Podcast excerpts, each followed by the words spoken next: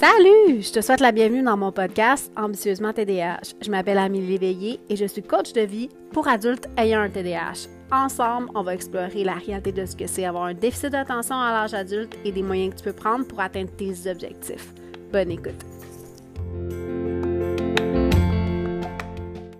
Et oui, on est le matin. Habituellement, j'enregistre mes épisodes de podcast le mercredi. Malheureusement, hier, j'ai pas eu le temps, donc on est jeudi matin et je l'enregistre aujourd'hui. Donc, tu vas recevoir cet épisode-là dans tes oreilles si tu l'écoutes jeudi, le jour même où je l'ai produit. Donc, aujourd'hui, en fait, j'ai envie de te parler de quelque chose qui revient souvent en coaching, qui est en fait la dysrégulation émotive.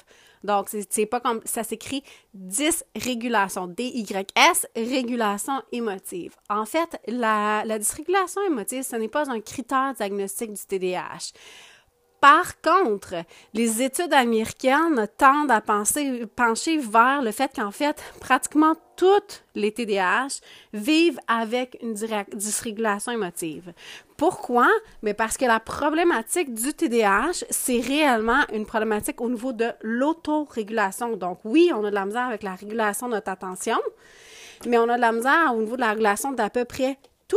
Pas juste de l'attention. Donc, on a la misère, c'est ça, au niveau du focus, de notre capacité à se forcer à faire quelque chose, mais on a aussi de la misère avec nos émotions. En fait, ce qui arrive, c'est que dans le cerveau, chez une personne qui n'est pas TDAH, il y a des freins qui vont faire en sorte que la réaction émotive va être filtrée par ces freins-là et va évaluer un peu, est-ce que la réaction émotive est appropriée? Est-ce que la réaction émotive peut me causer du trouble?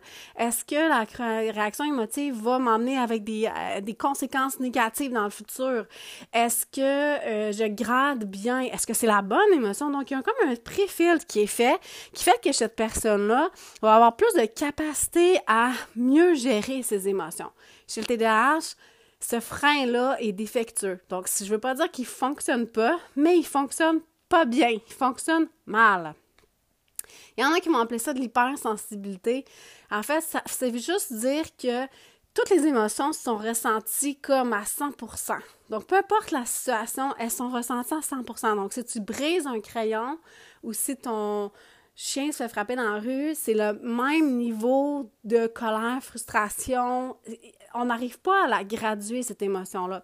Et ça, ce que ça fait, c'est que, ça, c'est depuis la naissance, tu sais, d'enfant, depuis l'enfance, ton cerveau est construit comme ça. Donc, ce qui est problématique avec la dysrégulation émotive, c'est que le truc, en réalité, il n'y en a pas vraiment de truc, OK? C'est pas vrai.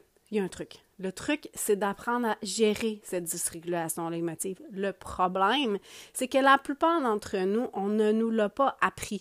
On a plutôt, en fait, on nous a humiliés, on nous a culpabilisés pour nos réactions émotives quand on était enfant.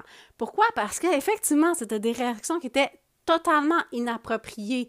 C'était pas adéquat comme réaction. Le problème, c'est pas qu'on voulait mal agir, c'est qu'on ne pouvait pas agir autrement parce qu'on avait perdu le contrôle sur notre cerveau. Donc, quand les émotions difficiles prennent le contrôle du cerveau, donc la peur, la colère, l'anxiété, la déception, le sentiment d'être inadéquat, la culpabilité, la honte, quand ces émotions-là rentrent dans ton cerveau, lui, rentre un peu en mode fight or flight, donc en mode attaque ou fuite. OK? Et là, tu perds le contrôle sur le cerveau. On perd un peu le contrôle sur nos actions et c'est là, dans le fond, parce que ton cerveau, il pense que tu es en danger. Il doit soit se mettre en mode attaque, et c'est là qu'on peut se mettre à devenir extrêmement agressif, qu'on peut se mettre à dire des choses verbalement qu'on va regretter plus tard, qu'on peut même être physiquement agressif, on peut avoir des réactions extrêmement émotives, pleurer, perdre le contrôle, tout ça. Mais on peut aussi être plutôt en mode fuite, genre je me retire complètement de la situation, je deviens complètement gelée, je ne réagis plus, je me coupe complètement dans mon émotif, je coupe complètement mon interaction avec les autres. Ces deux réactions-là peuvent cohabiter. Donc, c'est possible que dans certaines situations, tu as tendance à être plus en mode attaque, d'autres situations en mode plus fuite, en fait.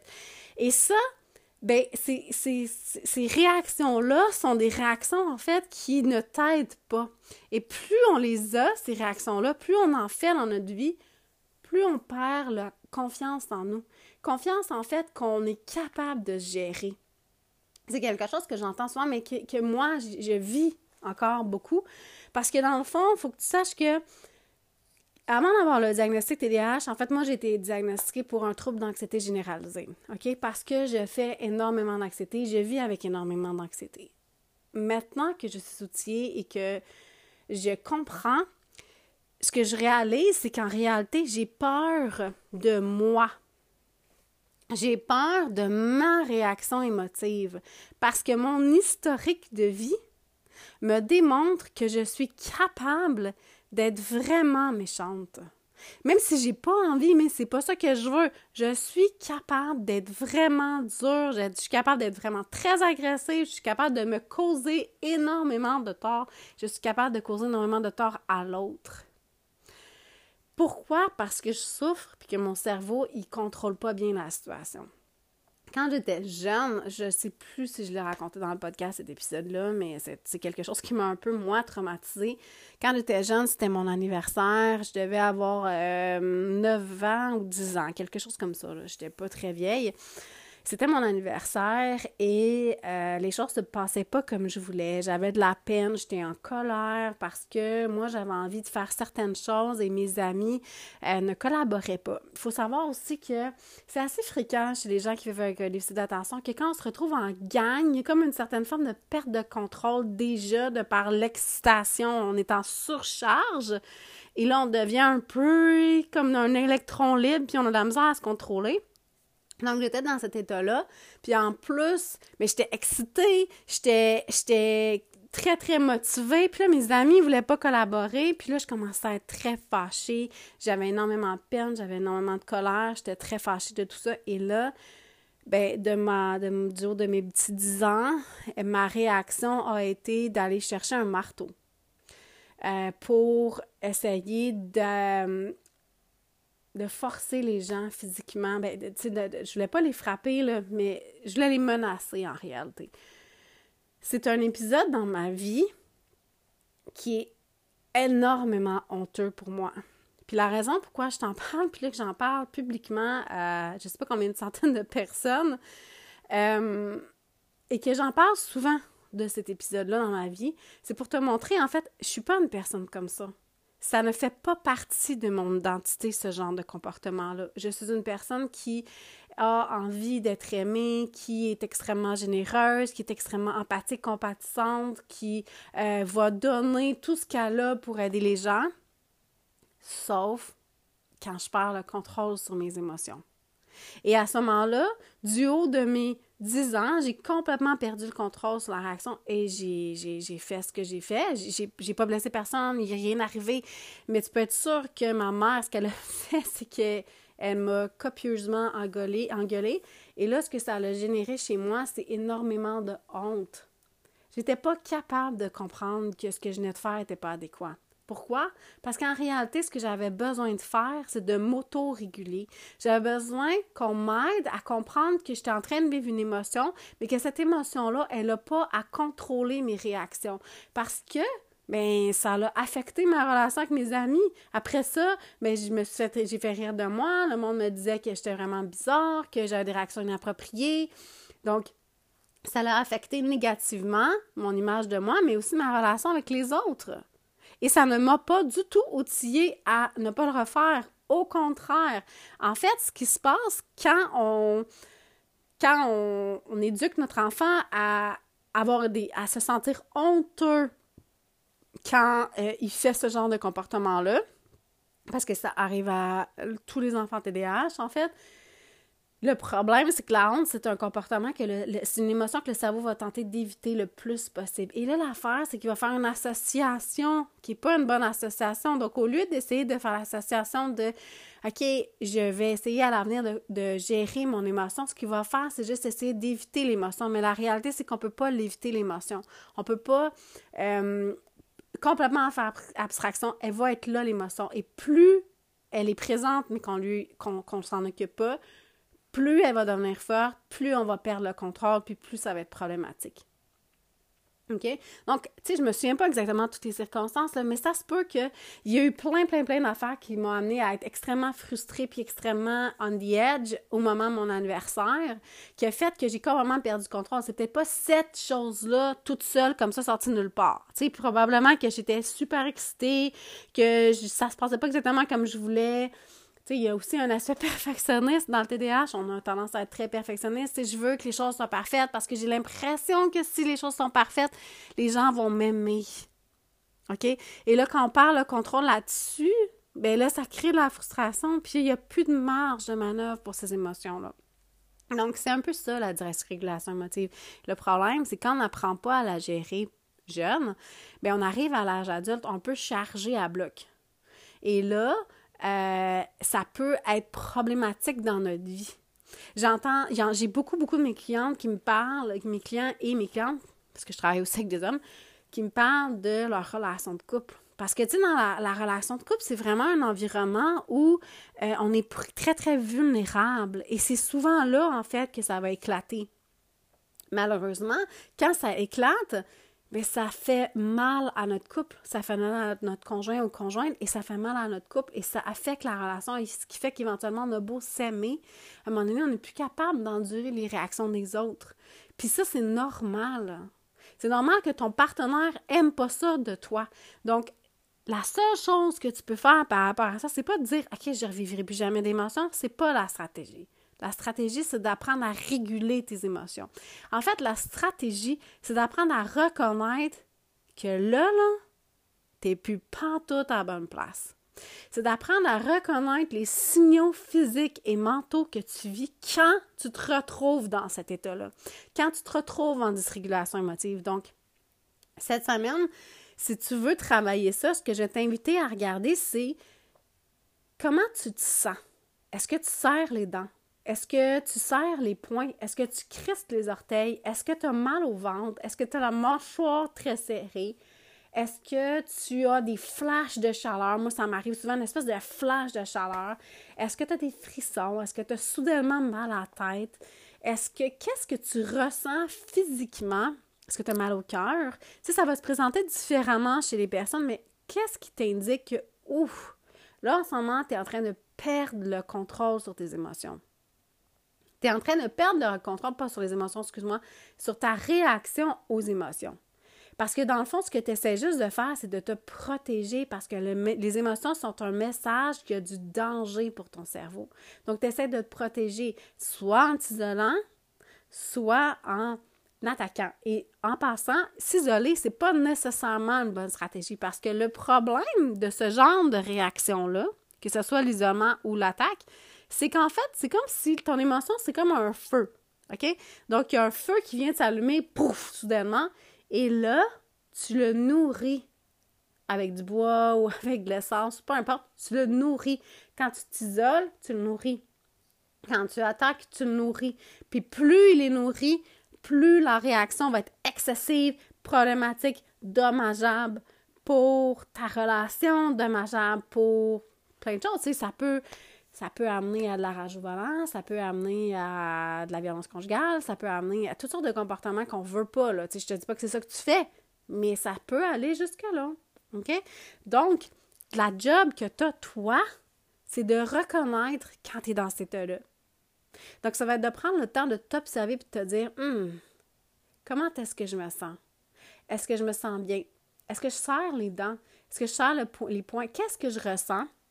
Pour que ces signaux-là, après ça, t'aident à dire « Ouf, attends un peu. » Là, j'ai besoin d'appliquer une stratégie qui m'a été enseignée par Amélie, qui est la stratégie de la pause.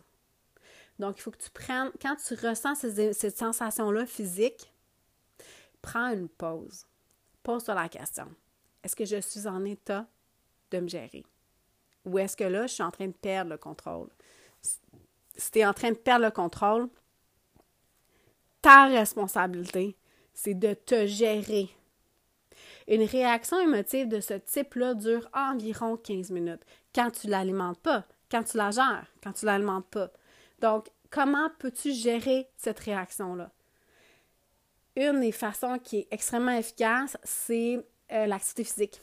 Donc, va prendre une marche, va sauter sur un trampoline dans ton sous-sol, va sauter sur place, mets-toi de la musique super forte dans tes oreilles, puis danse comme si ta vie en dépendait. N'importe quoi, va courir, fais quelque chose, en fait, qui te fait sentir des sensations. Si t'as un spa, va dans le spa, si t'as de l'eau, si tu vas prendre une douche froide, va vivre un choc physique un peu, ça aide à diminuer. Parce que ce qu'on veut, en fait, c'est sortir de la réaction primale du cerveau pour avoir accès à tes fonctions exécutives, pour que tu puisses te poser la question « Mais est-ce que ça fait du sens que je suis en train d'engueuler mon enfant parce qu'il a cassé son crayon? Est-ce que je suis en train d'endommager ma relation avec mon enfant parce qu'il aurait cassé la mine de son crayon? » C'est ça qu'on veut, c'est qu'on veut te redonner le contrôle sur la situation.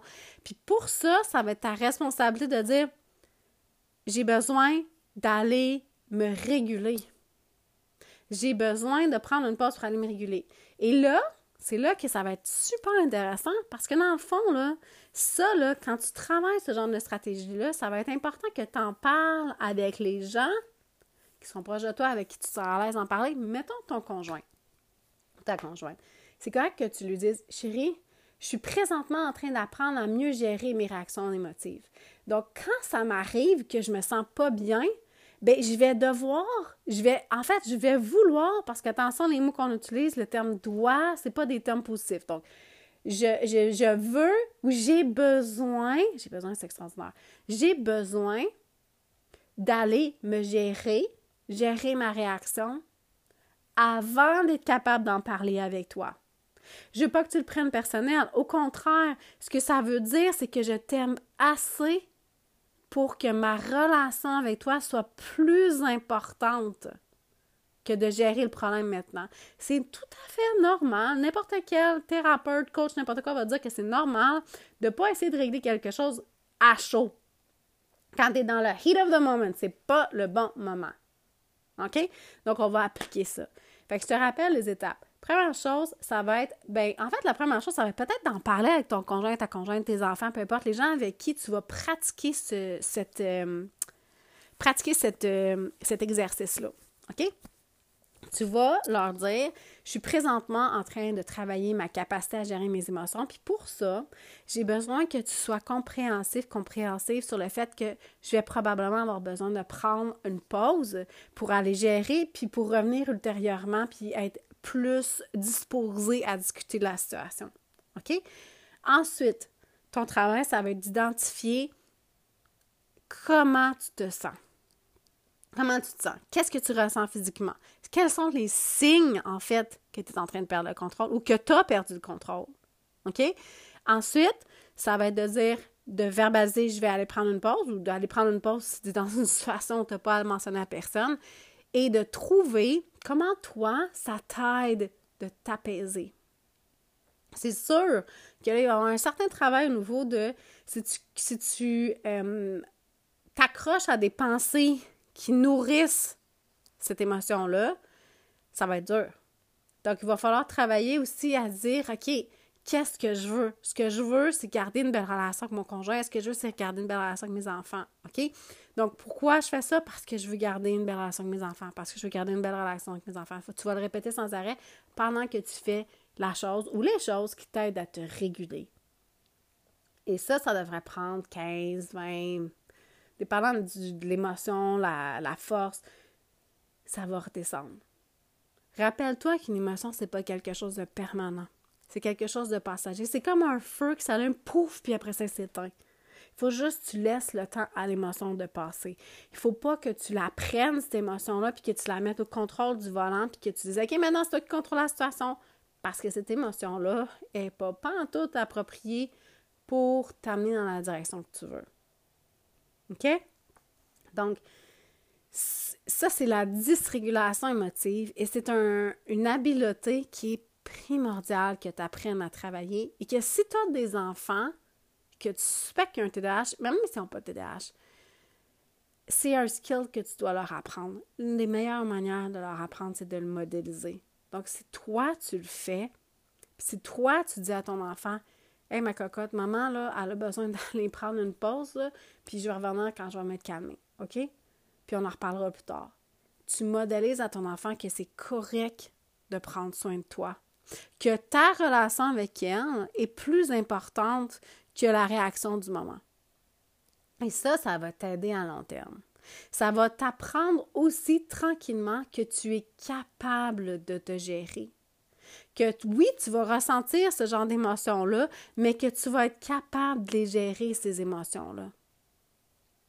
Donc voilà, fait que j'espère que ça t'aide. Si tu as des questions, ça va me faire super plaisir d'y répondre. Tu peux venir me m'aborder sur Instagram. En fait, moi, je suis presque juste sur Instagram.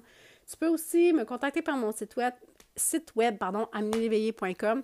Puis si c'est quelque chose que tu as envie de faire, de travailler en fait à améliorer ta gestion du TDAH pour t'amener dans les objectifs, ça va me faire super plaisir de prendre un petit 20 minutes avec toi pour voir comment je peux t'aider. Sur ça, je te souhaite une excellente semaine et je te souhaite de pratiquer ta régulation émotive. Bye là!